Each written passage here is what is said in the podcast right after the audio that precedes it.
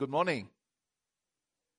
And welcome to the last Sunday of uh, 2021. How are you?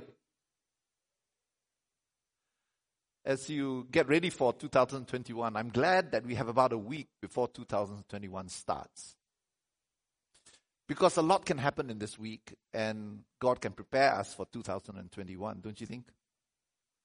I think that it's important for us to hear from God and to prepare ourselves for what the Lord has for us. And God can actually show it to us, what He's doing. And so today, uh, what I'd like to share with you has to do with a certain preparation we can make for the year to come. I don't know what your longings and expectations are, but today I'd like to talk about that the longings and expectations that we could have for the year ahead. And uh, these next few days could be very crucial for what's ahead.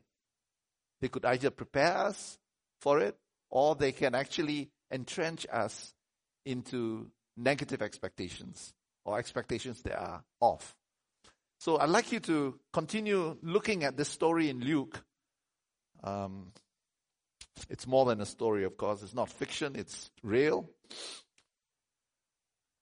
As we look at Jesus after he was born, and we'll read it from Luke chapter 2, verse 21 onwards. When eight days had passed before his circumcision, Jesus is a baby, his name was then called Jesus the name given by the angel before he was conceived in the womb. And when the days for their purification according to the law of Moses was completed, they brought him up to Jerusalem to present him to the Lord. As it is written in the law of the Lord, every firstborn male that opens the womb shall be called holy to the Lord, and to offer a sacrifice according to what was said in the law of the Lord, a pair of turtle doves or two young pigeons. This actually shows where they were economically because the this, the two turtle doves and two young pigeons are a special provision that were made for the poor because they couldn't offer anything bigger than that. They were allowed to offer some something. So it gives us a, an idea of Jesus being born into poverty actually. Verse 25, and there was a man in Jerusalem, this is where we want to focus, whose name was Simeon. And this man was righteous and devout looking for the consolation of Israel. And the Holy Spirit was upon him, and it had been revealed to him by the Holy Spirit that he would not see death before he had seen the Lord's Christ, the Lord's anointed. Yeah, Christ means anointed. And he came into the Spirit, in the Spirit, into the temple. And when the parents brought in the child Jesus to carry out for him the custom of the law, then he took him into his arms and blessed God and said, Now, Lord, you are releasing your bondservant to depart in peace according to your word. For my eyes have seen your salvation, which you have prepared in the presence of all peoples, a light of revelation to the Gentiles and the glory of your people Israel. And his father, Jesus' father, the baby's father and mother were amazed at the things which were being said about him. And Simeon blessed them and said to Mary, his mother, Behold, this child is appointed for the fall and rise of many in Israel, and for a sign to be opposed. And a sword will pierce even your own soul to the end that thoughts from many hearts may be revealed. And there was a prophet, prophetess, Anna, the daughter of Phanuel of the tribe of Asher. She was advanced in years and had lived with her husband seven years after her marriage and then, as a widow of the age at the age of uh, 84, she never left the temple, serving night and day with fastings and prayer. And at that very moment, she came up and began giving thanks to God and continued to speak to him of him to all those who are looking for the redemption of Jerusalem.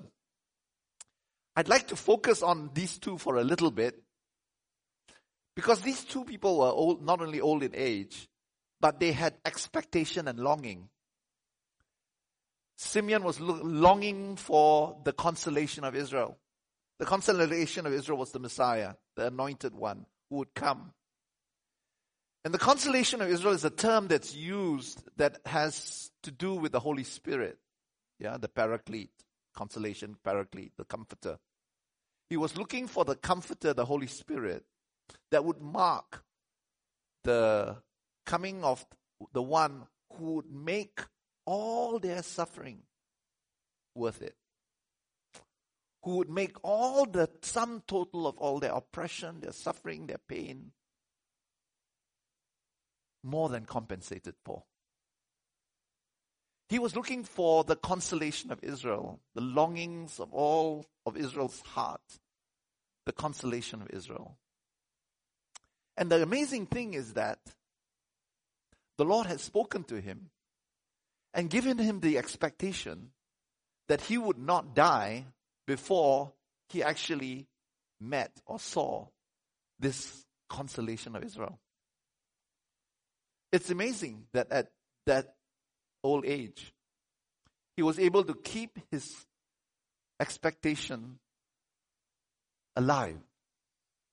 Expectation is something that we all have, whether you expect anything or not. Expectation is something that we automatically do. We can't help expecting. Even if you don't have any expectation, that is an expectation that nothing will happen. We can't help expecting. Expecting is something that you do as a default anyway. You expect things to happen. Yesterday we expected rain. We couldn't help expecting based upon the data, based upon the clouds, based upon the weather, based upon the weather forecast. We can't help expecting. We are people who live with one foot in the present and one foot in the in the in the future. We can't help expecting. Our imagination, our whole mind expects. It expects negatively or positively, and it can't help expecting. That's the th- amazing thing about human beings. Human beings live with an with a foot into the future. Yeah, we lean towards the future. Our expectations lean. They have a uh, they have a leaning. We are not able to live completely in the present, but we live partly in the future. Not only that, time, yeah, time that we experience, I mean, sequences of events, one after another, is not all that is not all that time is. Time has it lives under the ages of eternity. Do you know what that means? It means that in this universe, in this world, we are people, though we are trapped in time, there is almost looking down upon us the, the dimension of eternity of God who knows the end from the beginning. And He's constantly interacting us with us in our present time. He's constantly putting future things into our, into our heart. He's constantly putting expectations into our heart by His word. We can't help it. We can't help it. We are not trapped in the present. There is something of a window that opens up to eternity. And because of the fact that God lives in eternity, He's constantly messing up our time. He's constantly giving us inklings about what's going to happen in the future. Even without God, we constantly have inklings we lean towards the future. We're constantly doing fortune telling. We are doing, we're constantly looking at the tea leaves, right? We're looking at the, the, the, the, Romans looked at the entrails of animals and all that and sacrifices to look about, to look at the future. We can't help it. We can't help it. Expectation is something that we bring into the, the next year, into next, in, into 2022 you are going to bring expectations into 2022, whether you like it or not. Your expectations will determine how you behave and how you react and how you interpret or look at things that are going to happen. You, are, you can't help it. You can do it with God or you can do it without God. And what we saw with Simeon is the fact that he had expectations all his life. But his expectations were not just expectations that come from a person who's hopeful or hopeless. His expectations came from a source beyond time, and that was from God. Want to put it to you that whether you have good or, or, or, or, bad expectations, God is in the business of putting expectations into you and I. I'm not talking about having positive expectations about the future. I'm not talking about like when you come for a meeting, have expectation. I'm not talking about that kind of thing. I'm not talking about optimism. I'm talking about the fact that as a human being made in the image of God, God puts expectations in you. If you're not careful, if your expectations are not from God, your expectations will carry you to all kinds of places. You don't expect anything, you will live out a life in which your the spirit, the demeanor, the way in which you you act will be dependent upon the kind of expectation that you have. This message is not about having positive expectations or having optimistic expectations. I'm, I'm not talking about that. I'm talking about the fact that God puts in us expectations. God puts in us the seed of what He's going to be doing in the future. T.S. Eliot in Four Quartets talks about the fact that the future is in past, in the past. It's in the present time, in time past. In time past, God has already put the future in, in there. The future begins in the past. And he, and God puts these, these special, uh, things in the past. In Isaiah chapter 46, uh, it says, it says, He's the God who declares things long decided from long ago. Isaiah 46. Ancient things not known by people. In Isaiah chapter 46, it says, he, God puts into us things not yet done. Not yet done. Do you know how uncomfortable that is? When God puts into us things not yet done, sometimes I just wonder why does it have to be that way? He puts in us unfulfilled expectations. Because these expectations are going to be fulfilled if we follow in God's way. But he tells the end from the beginning. That means what he wants to do, what he's going to be doing next year, he will start talking about it here now. And there's a way in which we can recognize that.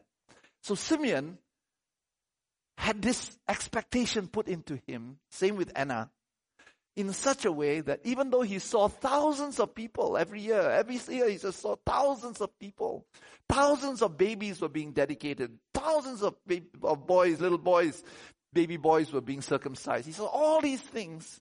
He had an expectation that was there. It was like a lens through which he looked at things. It's not the expectation that comes from optimism. Yeah.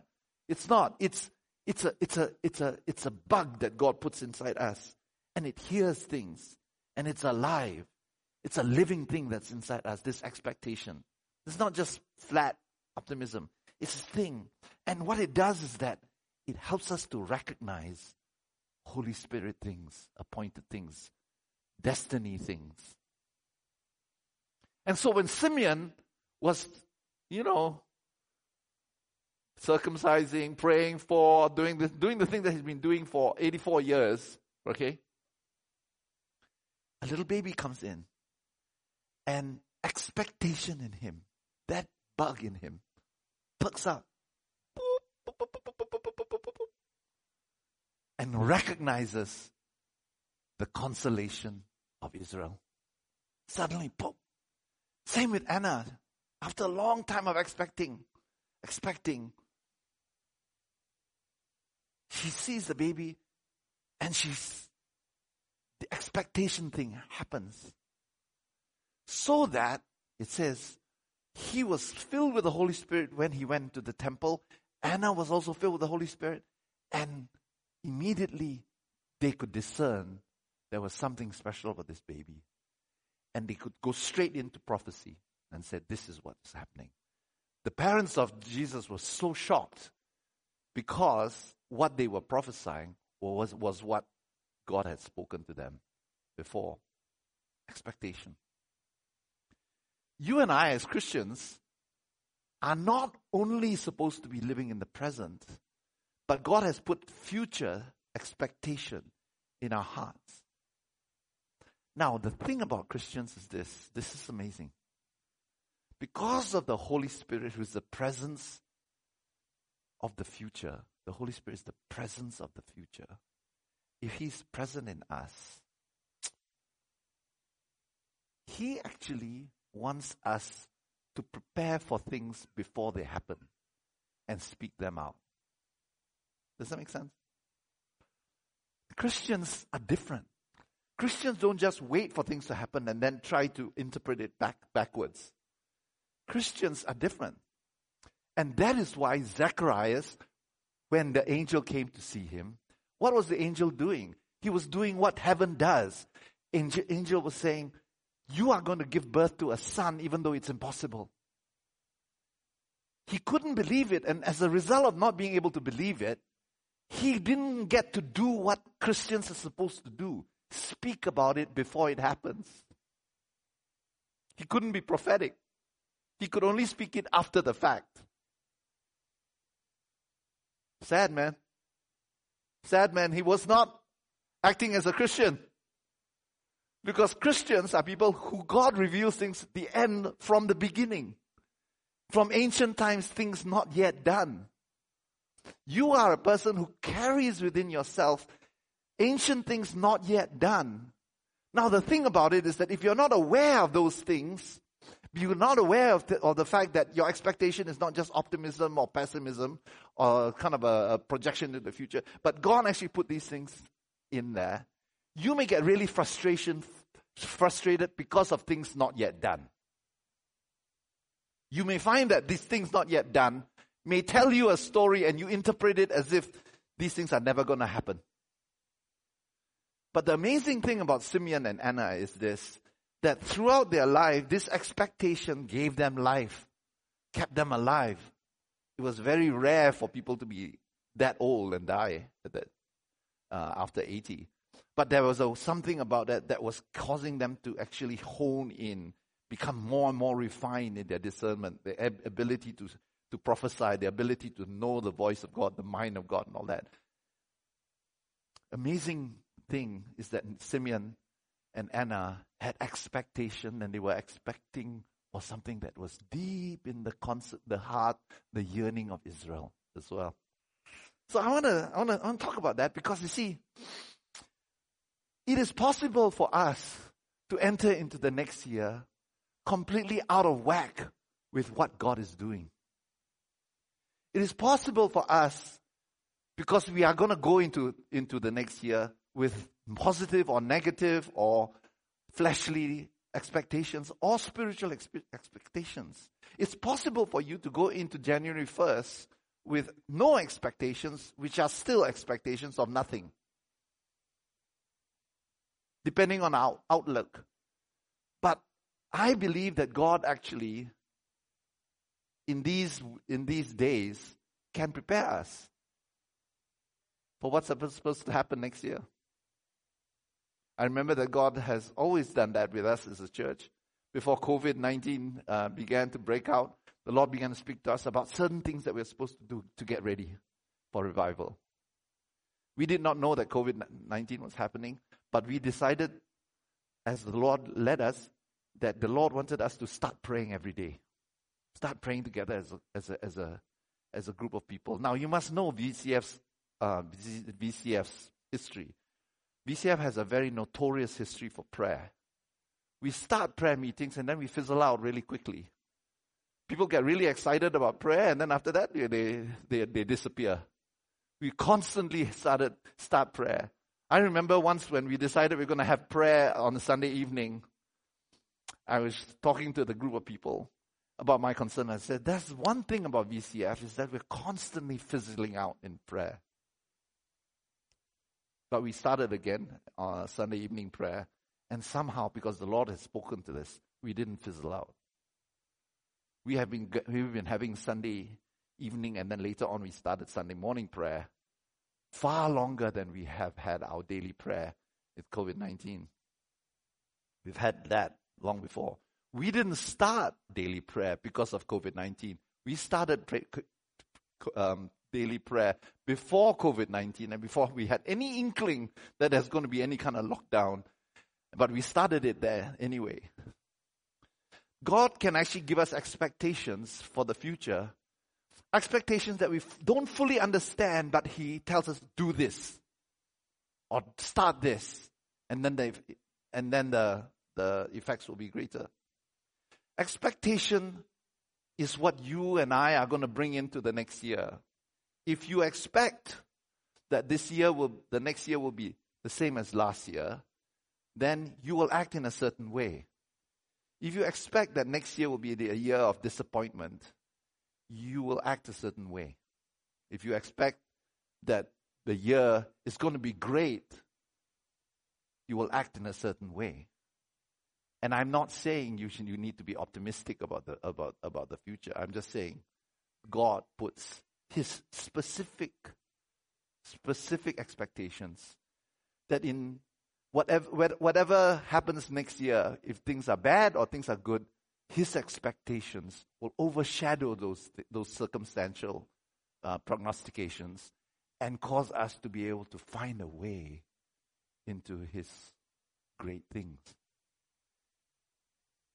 He declares the end from the beginning. And because of that, he puts in us expectations for the future. Isn't that amazing? Verse 27 He came in the Spirit into the temple.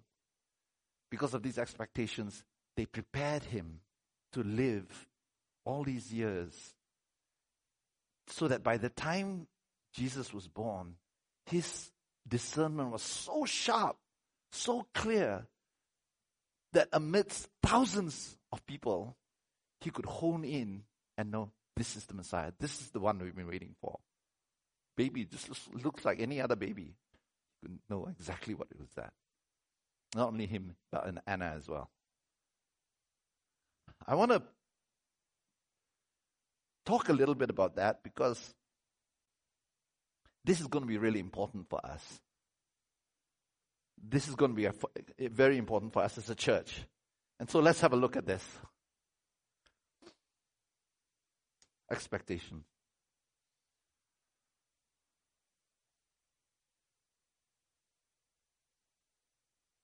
We've seen that expectations are powerful. In Isaiah 52, I'll give you another example. This is all over the Bible. You see this principle going on. Isaiah 52, reading from verse 1. The prophet says, Awake, awake, clothe thyself, clothe yourself in your strength, O Zion. Clothe yourself in your beautiful garments, O Jerusalem, the holy city. For the uncircumcised and the unclean will no longer come into you. Shake yourself up from the dust. Rise up, O captive Jerusalem. Loose yourself from the chains around your neck. O captive daughter of Zion, for thus says the Lord, you were sold for nothing and you will be redeemed without money. For thus says the Lord, my people went down at the first into Egypt to reside there. Then the Assyrian pressed them without cause. Now therefore, what do I have here, declares the Lord, seeing that my people have been taken away without cause. Again the Lord declares, those who rule over them howl, and my name is constantly blasphemed all day long. That's the experience of Israel. Therefore, my people shall know my name. Therefore, in that day, I am the one who's speaking.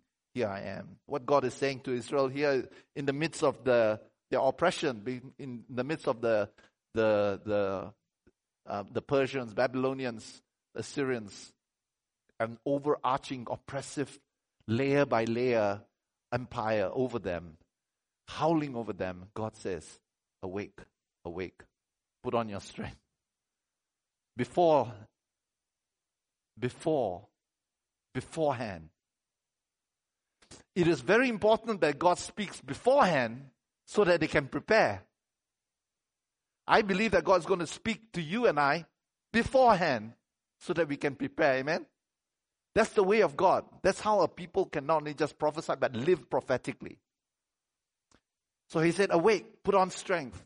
Can you imagine the, the nation of Israel, Ju- Jerusalem, Judah, just feeling, What strength? What, what beautiful garments? We can't. We can't do this. Because the Babylonians the, uh, uh, uh, would not allow us to. How can we have hope that hope is always going to be interrupted. We cannot. We cannot have space. We don't have enough space enough to plan anything that is godly. We don't have any space to plan anything that is going to go well. Look at the authorities. Look at the governments. Look at the, the empires. They are against us. And we know what has happened before. Before every time we plan to do something good, plan to, for, for success, they will come in and they will interrupt it or break up all our plans. How can we do this? We can't do this. And so nobody played any plans. Nobody played, made any plans because they understood that any plan for good would be interrupted. I wonder whether some of us are in, that, in this way. I don't have much hope. I don't, I don't plan for anything good or plan for anything big because I know things are going to go wrong.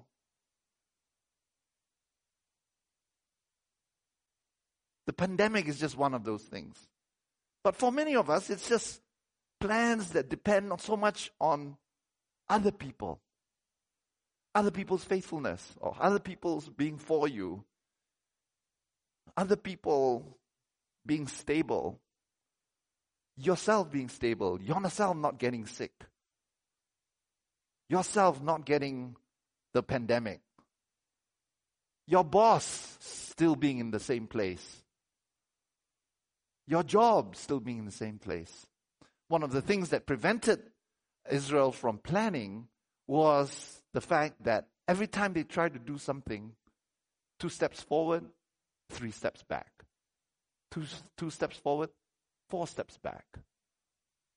I think most of us, myself included, have that tendency to actually pull back from any kind of planning for the future because there's an overhang of disappointment that hangs over us and expectations that things are not going to go well the expectation that we are going to be rejected.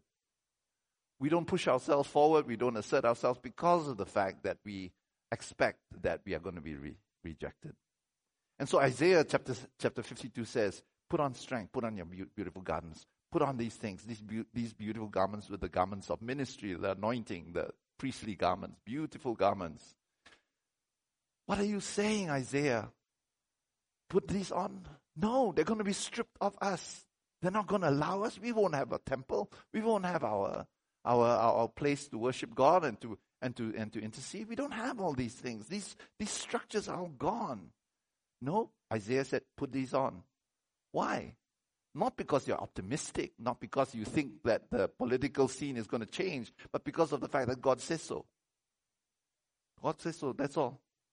Expectation is not a matter of optimism or pessimism. Expectation as far as God is concerned, is based upon Him dropping a word called expectation inside us. Amen? Puts it in our imagination. And, and, and the prophet understands this when he speaks to Israel. He says, There was a time in which you were in Egypt. There was a time in which you were taken away by Assyria. Now, what do I have here? A people whose experience, whose collective political experience has been one of exile, of slavery, of being far away from their promised land. And this experience of defeat, this experience of tragedy, has marked the structure of their expectation. It's marked and marred the soul that expects. It's marred their imagination, you know. Um, the, for, in the Bible, the word for imagination, the inward mind, there's something that has broken it up and has caused the imagination, whenever it projects into the future, it projects a, a, a slanted picture. And what uh, Isaiah was saying is this I understand this. I understand this, that you have one time gone down into Egypt through Joseph, right? And you thought things were going on. In fact, the, the, you were doing so well that the Pharaoh thought, these people are a threat to us. But instead of going back to the promised land, you stayed in Egypt. Because you grew and became mighty and powerful. Until the one Pharaoh said, Oh, we're going to destroy them. You overstayed, maybe. Your sin got you out to, in, in, into exile and scattering by the Assyrians. Therefore, your expectation is marked by a, a, a decided, deterministic kind of bent towards negativity. So, whenever you expect, you can't help expecting through the lens of this dark expectation that things are not going to go well. You and I need healing from this, don't you think?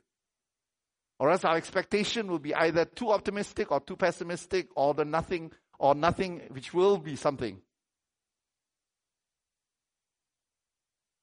And so God in Isaiah 52 says, you have to break that cycle. You have to break it so that you neither expect in the flesh, in the positive, in the fleshly positive, or in the fleshly negative. You expect because, and it says here in, in Isaiah 52, therefore my people, verse 6, will know my name. They will know in that day I am speaking. That means they can hear my voice. And they will know that here I am. I'll be present. I want to just continue talking a little bit because I just feel that something there's something really important in this for us this year. And I'd like us to look at expectations in the life of one particular king and his captain. And you can find this in 2 Kings chapter 6 and 7. So if you can look at me, uh, look with, not look at me, look with me. Don't look at me. In chapter 6 of 2 Kings something about this that is very instructive for us. Okay, let's have a look at this. Second Kings chapter 6. What had happened was that um, the um, Samaria was being surrounded by the Arameans, the Syrians, yeah, up in the northeast. And they had come and they had surrounded and besieged Samaria. So much so that Samaria was in famine and it was starving. And the king is hot and mad with God. He's so mad with God and he's so mad with Elisha that he blames Elisha for the famine and the starvation that's going going going on. Things are so bad that he just wants he's just livid. He wants to kill Elisha. So he sends his messenger ahead of him to Elisha's house. And in verse 12 of, uh, sorry, verse 32 of um, 2 Kings chapter 6, it says, Now Elisha was sitting in his house, and the elders were sitting with him. And the king sent a man from his presence, but before the messengers came to him, he said to the elders, Do you see how this son of a murderer has sent me, sent to take away my head? Look, when the messenger comes, shut the door and hold the door shut against him. Is not the sound of his master's feet behind him? And while he was still talking with them, behold, the messenger came down to him and said, and he said, Behold, this evil is from Yahweh. Why should I wait for the Lord any longer? So what the king was saying is this, I blame God. I'm blaming God for this famine. And there's something about blaming God and the anger and the outrage that comes that can somehow cloud our, our, our vision. There's something about the way in which the king is thinking that is there's a there's a flaw there. When th- when things go bad, immediately he blames God. Are any of you like that? No, no, no, no, no. Not not not not VCF, right? No, actually, we, we have that tendency. Why did God allow this? Why did God allow this? And there's something that has, that his experience, the immediate experience, that has, uh, that has got his goat, right? Behold, this evil is from the Lord. Why should I wait for the Lord any longer? And some of us don't want to wait upon God anymore. They don't want to have, have any hope for God because they are expecting that while things are unfinished, while things are unresolved, things are not going to go well.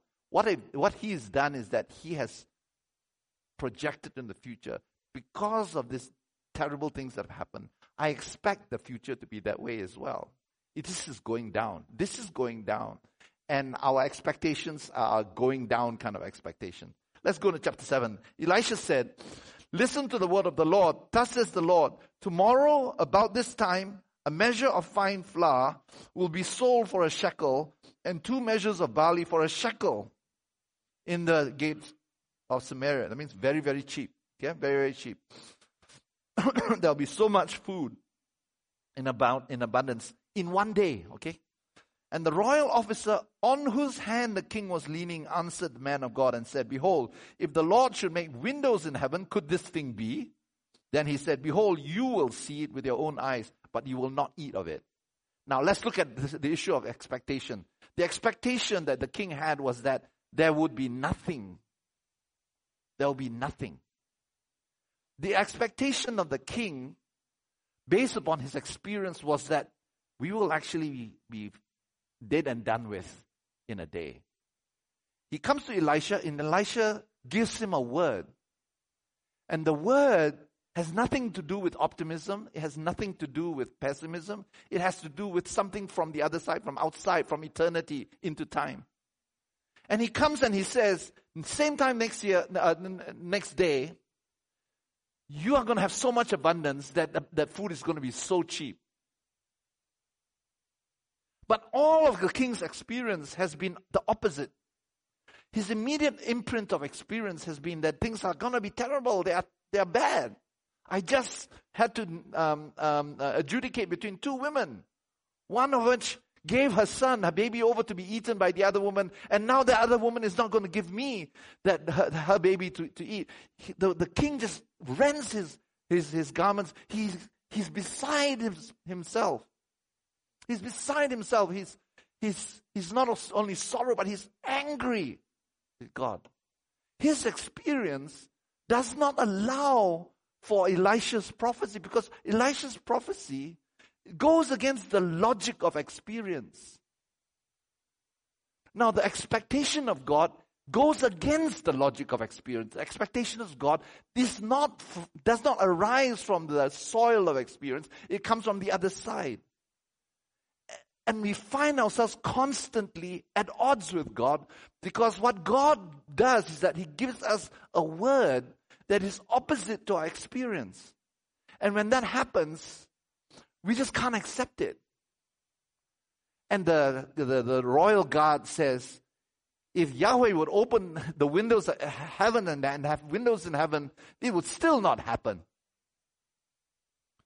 Can you see two kinds of sources of expectation? One, bad experience.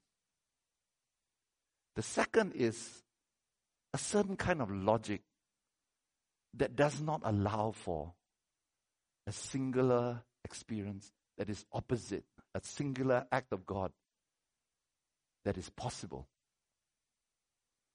The captain of the Lord of, of, the, the, of, of the king's guard basically saying this it's not possible. The universe is a scientific universe. And there's no place for this.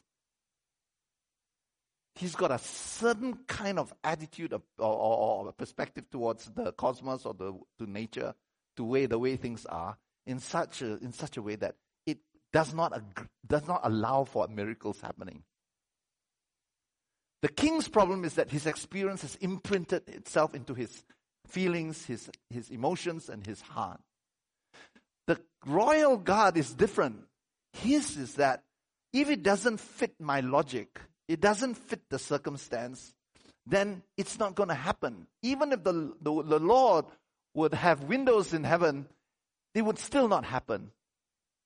And that's where Malachi comes in and he says, if you tithe, even though you are poor, guess what? I will open the windows of heaven. I wonder whether he's trying to address that.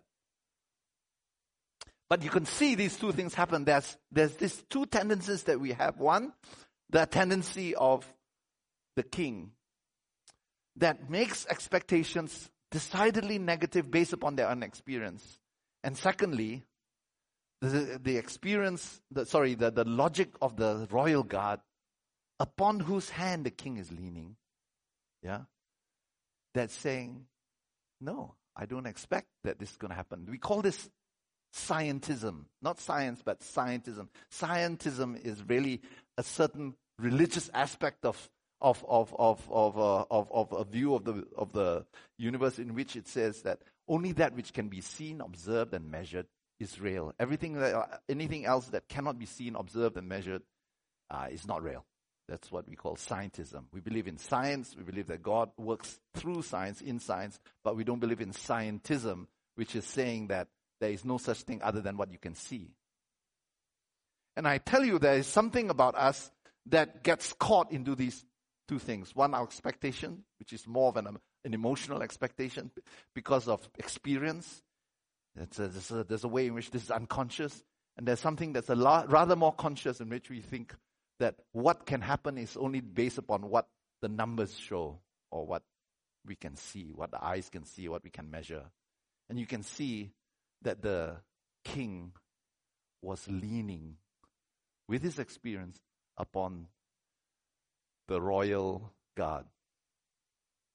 Leaning.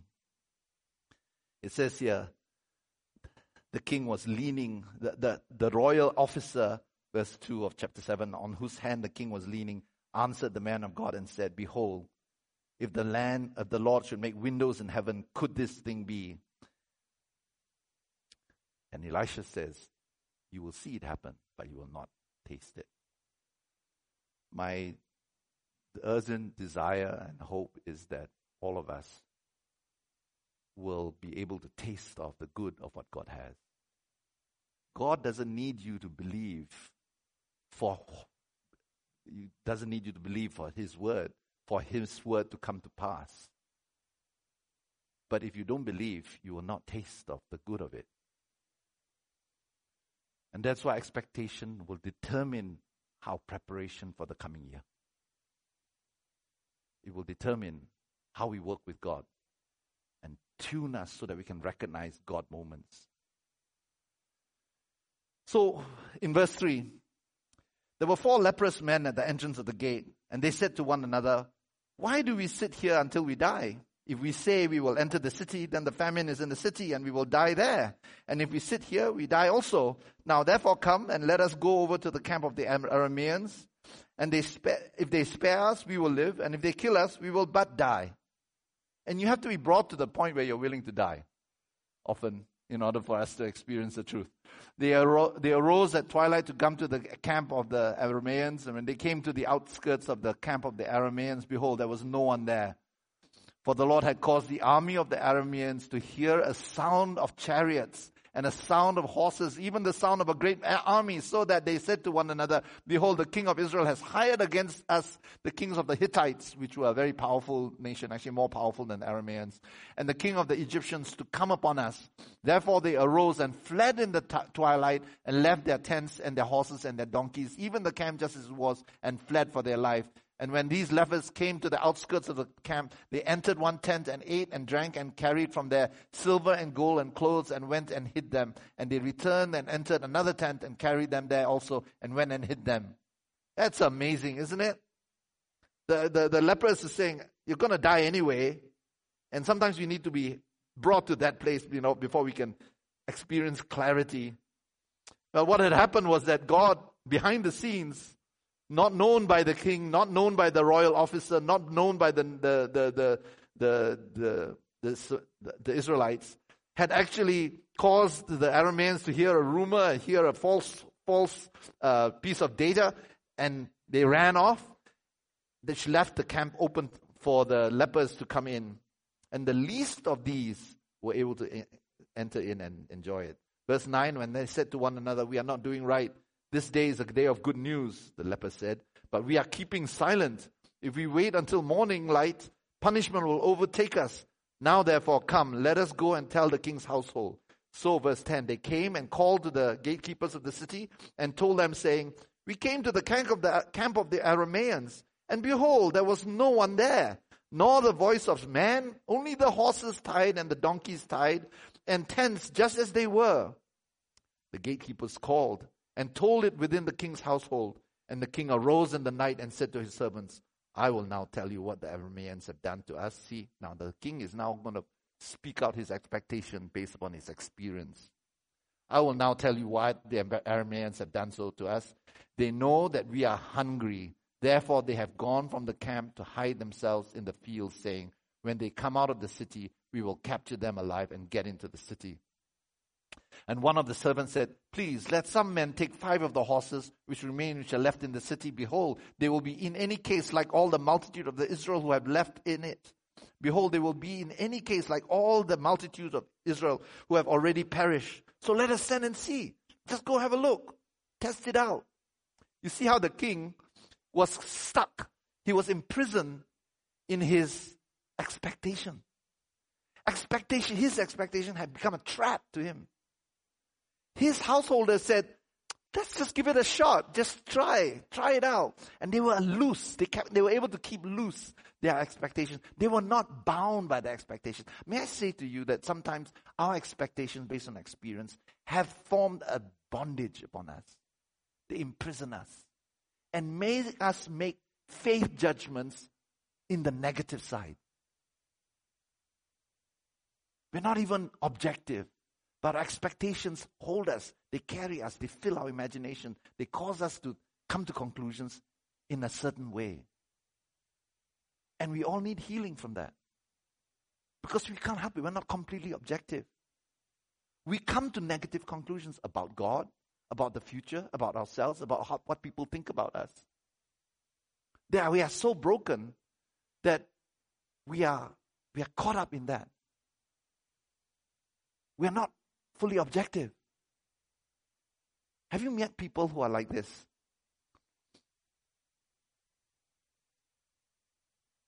Their friend, friend A, gets praise for doing this great thing. Friend B gets praise for doing another thing. By the time you get to friend F, we feel, how come no one praised me? There's something wrong. We are not objective. We are not objective. We are hurt when other people get praised because we feel that we are not praised enough.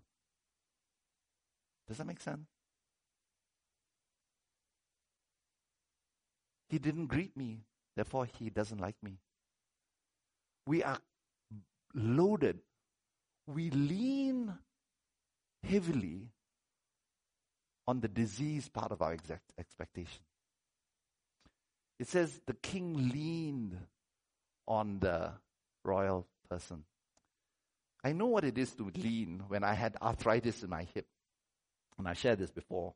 When I had arthritis on, on my hip, I did not know that I was leaning heavily on my left. My, my, my hip was, had arthritis. And so because of this, I lean more on my left. Okay, I lean more on my left. And a lot of times we don't know how we are leaning, but it affects us. So it is really funny during the in the in the during the middle of the night.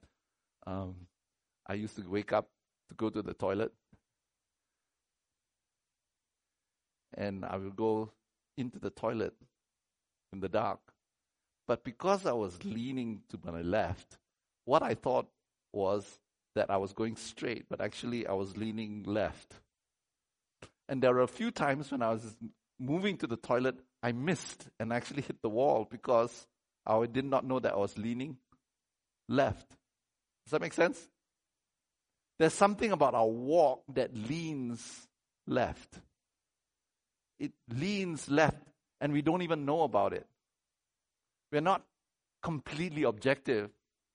And as a result, as a result of that, we don't walk straight with God.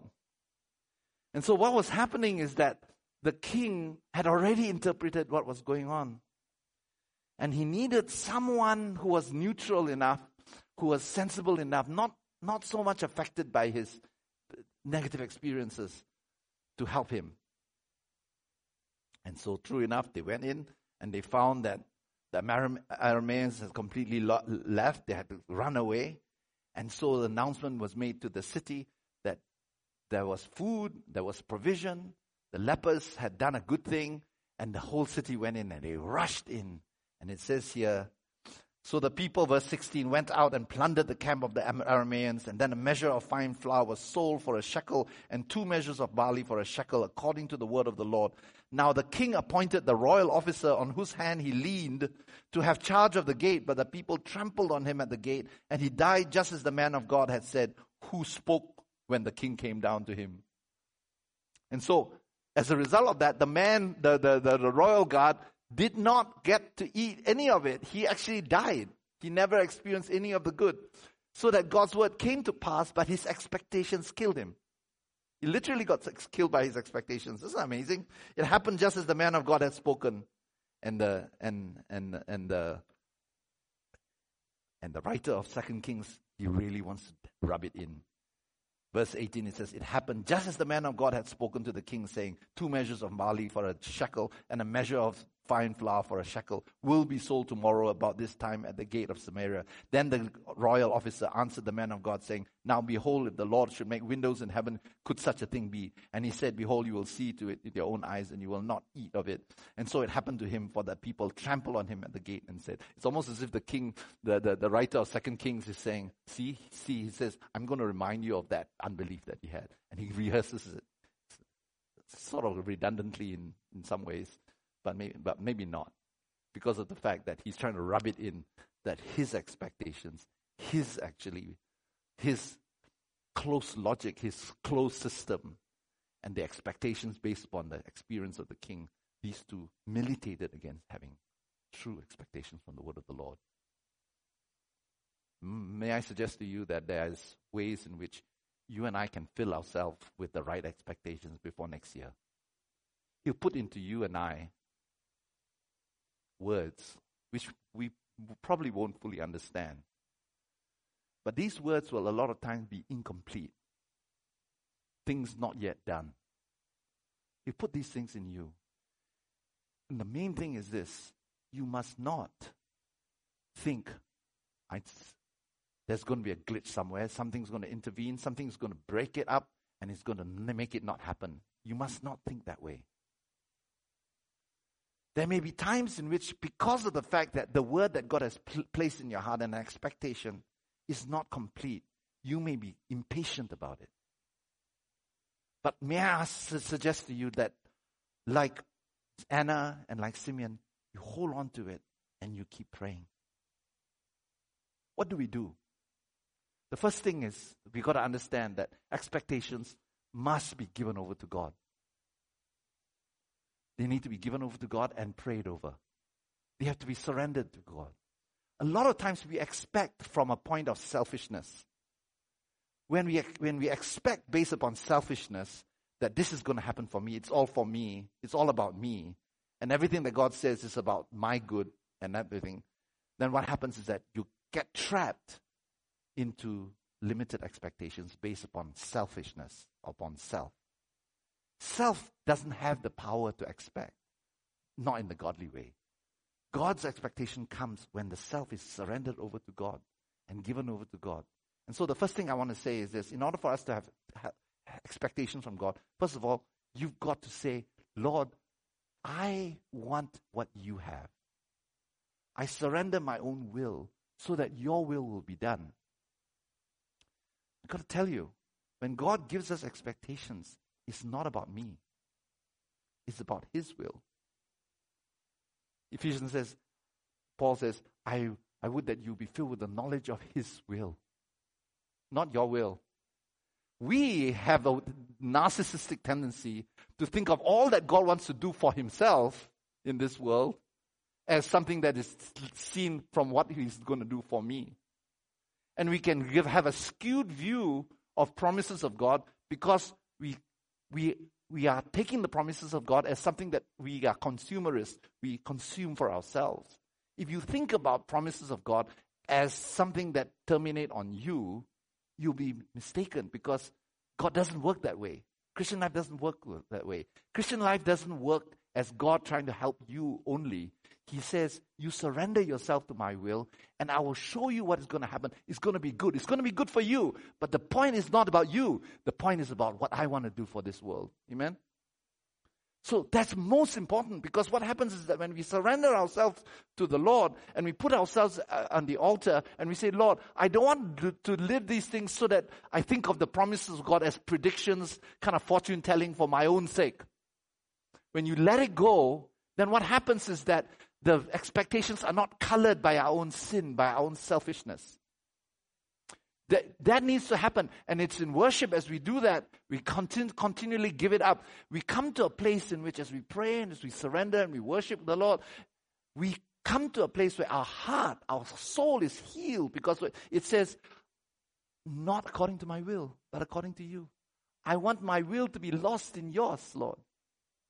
You can never be healed you can never be convinced about God. You can never have proper expectations unless that actually happens because many people want to take the Bible and the promises of God or hearing from God as something that terminates upon themselves. No, God brings us and He says, You give your life to me and I will take care of you. And I'll give you expectations that are not biased, not for your own good. Amen? These preparations, sorry, these expectations involve preparations. And these preparations can come when we surrender ourselves to God and God puts expectations in us. Now, here's something. We are not prepared to prepare based upon an expectation of God. We are afraid to prepare for the future because we are afraid that our experience will be repeated the experience of disappointment. Does that make sense? The day I, uh, the day after I had started a relationship with Cindy, she had invited me to go to JPL to have, I don't know whether it was a talk or lunch or something. I can't remember that. But that day was special because that day her team had found um, pretty miraculously data from a flyby meteorite, right? That was going to fly by their particular um, um, uh, space vehicle that was examining Jupiter, and there was going to be a flyby of a, of a meteorite that would just fly by within seconds. Her team was called the NIMS, Near Infrared, um, Near Infrared Mapping Spectro- Spectrometer. Okay, don't ask me what it was, but it has the ability to be to be able to uh, analyze and to be able to detect chemical substances in the in the meteor. But the chances of, the, of them getting pictures of this flyby were almost zero. Zero. But what she had learned was that if she prayed and prayed and prayed and prayed until certainty and conviction begins to rise up and allow that certainty and the conviction to come and be, be willing to wait until that, that point comes where she knew that she knew that she knew she, she knew, something would be of truth that would actually be established in her. And so she had prayed that her team would be able to get the data, even though the chances of them were so almost nil. So she was a science coordinator, in that team, and she shared with them, let's all get ready for the data to come. You're getting ready, right? All of them, all of them said, no, they're not. And so she she found that her conviction, her expectation that came from her conviction was stronger than their non-expectation. Remember, I said I, I, said before that expectation. If you don't expect anything, you're still expecting because you're expecting nothing to happen. And so she got them to, to prepare themselves, and so they prepared themselves. The day that I came to visit her in JPL was the day when the data came in, and the data came in bang on for their team exactly she had a cup which had all the names of God. And those people, many of them are not believers in God. They said to her, Keep that cup. Because they knew that God had done it. But without expectation, there would not have been preparation. if there was not preparation, they would have lost it. That to me is a parable of how we have to live. There's ways in which expectation brings forth preparation. It's the preparation that will determine whether we get those appointments of God or not. It is the preparation that will determine whether the miracles will actualize or not. And so there's something about the way in which we look at uncertainty that can be filled in with God when we surrender ourselves to Him and we pray and we allow ourselves to be divested of this false expectation that comes from experience or the false expectation that comes from scientism, a logic that, that precludes any possibility of God. We've been praying for Daniel's um, uh, relative, Evan. And during our daily prayer, we prayed that he would experience a, a miraculous healing. The doctors, as, as, as, uh, as uh, Daniel had shared, Daniel Kim, had expected nothing, that he would die. On a number of occasions, the doctors, the doctors had ex- told them to expect that Evan would not make it through the night. When we were praying, we were faced with the possibility of two kinds of prayer. One was the prayer that was kind of safe prayers in which we said, Lord, we just pray that he will be comfortable and that he will be okay and that everything will be to your will. That prayer adds nothing to the equation. That prayer is what I call a truism. A truism is, is saying something just in a different way. It doesn't add any data to it. Okay? That's what you call a tautology. The kind of prayer most Christians pray. They pray things that God already was going to do. You know that God is good, so God will do the God good good God things. And so a lot of times we pray prayers that don't make headway because we're not committed, we don't have expectation. But before we go back to thinking that expectation is about optimism, we have to again remember that God wants us to search Him out. Amen? Search Him out. The Lord delivers me from all my fears if I seek Him. Those who seek the Lord are delivered from all my fears. How do I come to a point where my fears are disappearing.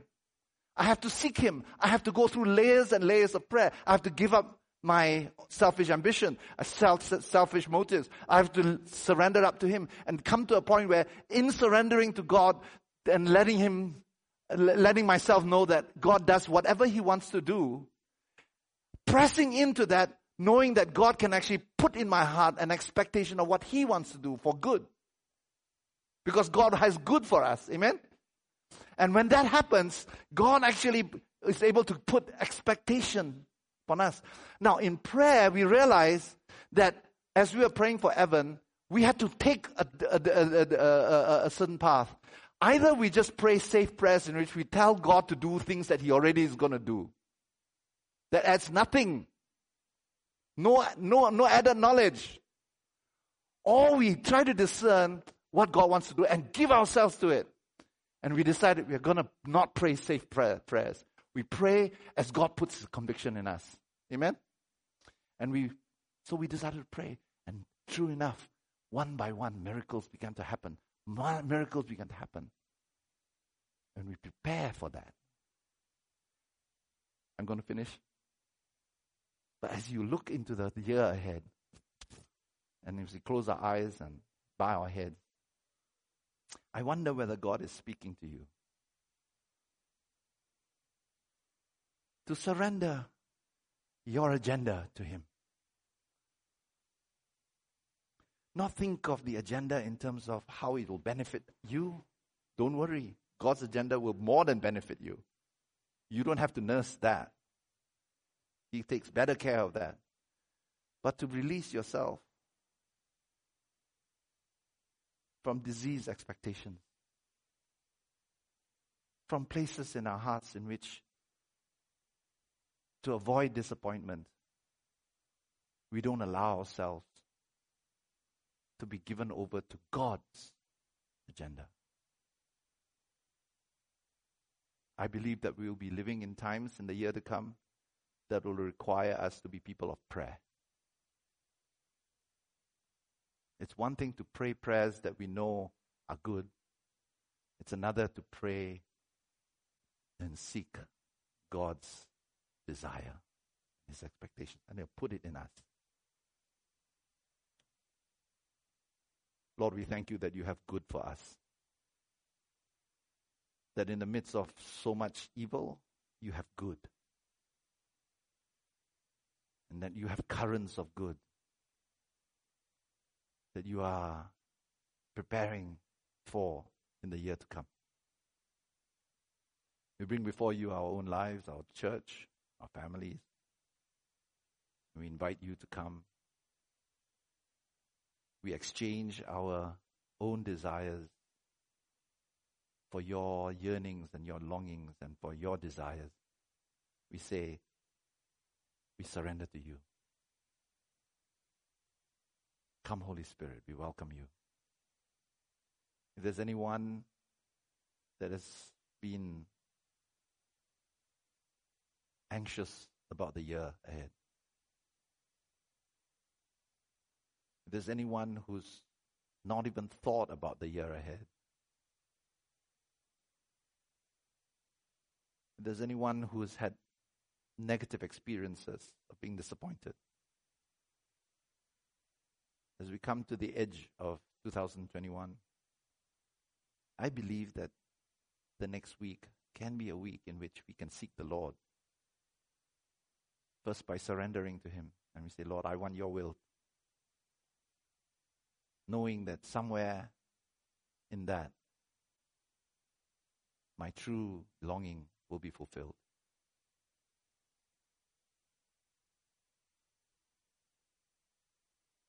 As we come into this place, I invite you to put off old expectation. For some of us, not expecting is a is a safety um, device to prevent us from being disappointed. For some of us, we're like the king. We just say negative things so that we won't be disappointed. For some of us, we have no expectations. Like the royal guard, we are saying, we have, cannot have any expectations of any good. There are no windows in heaven.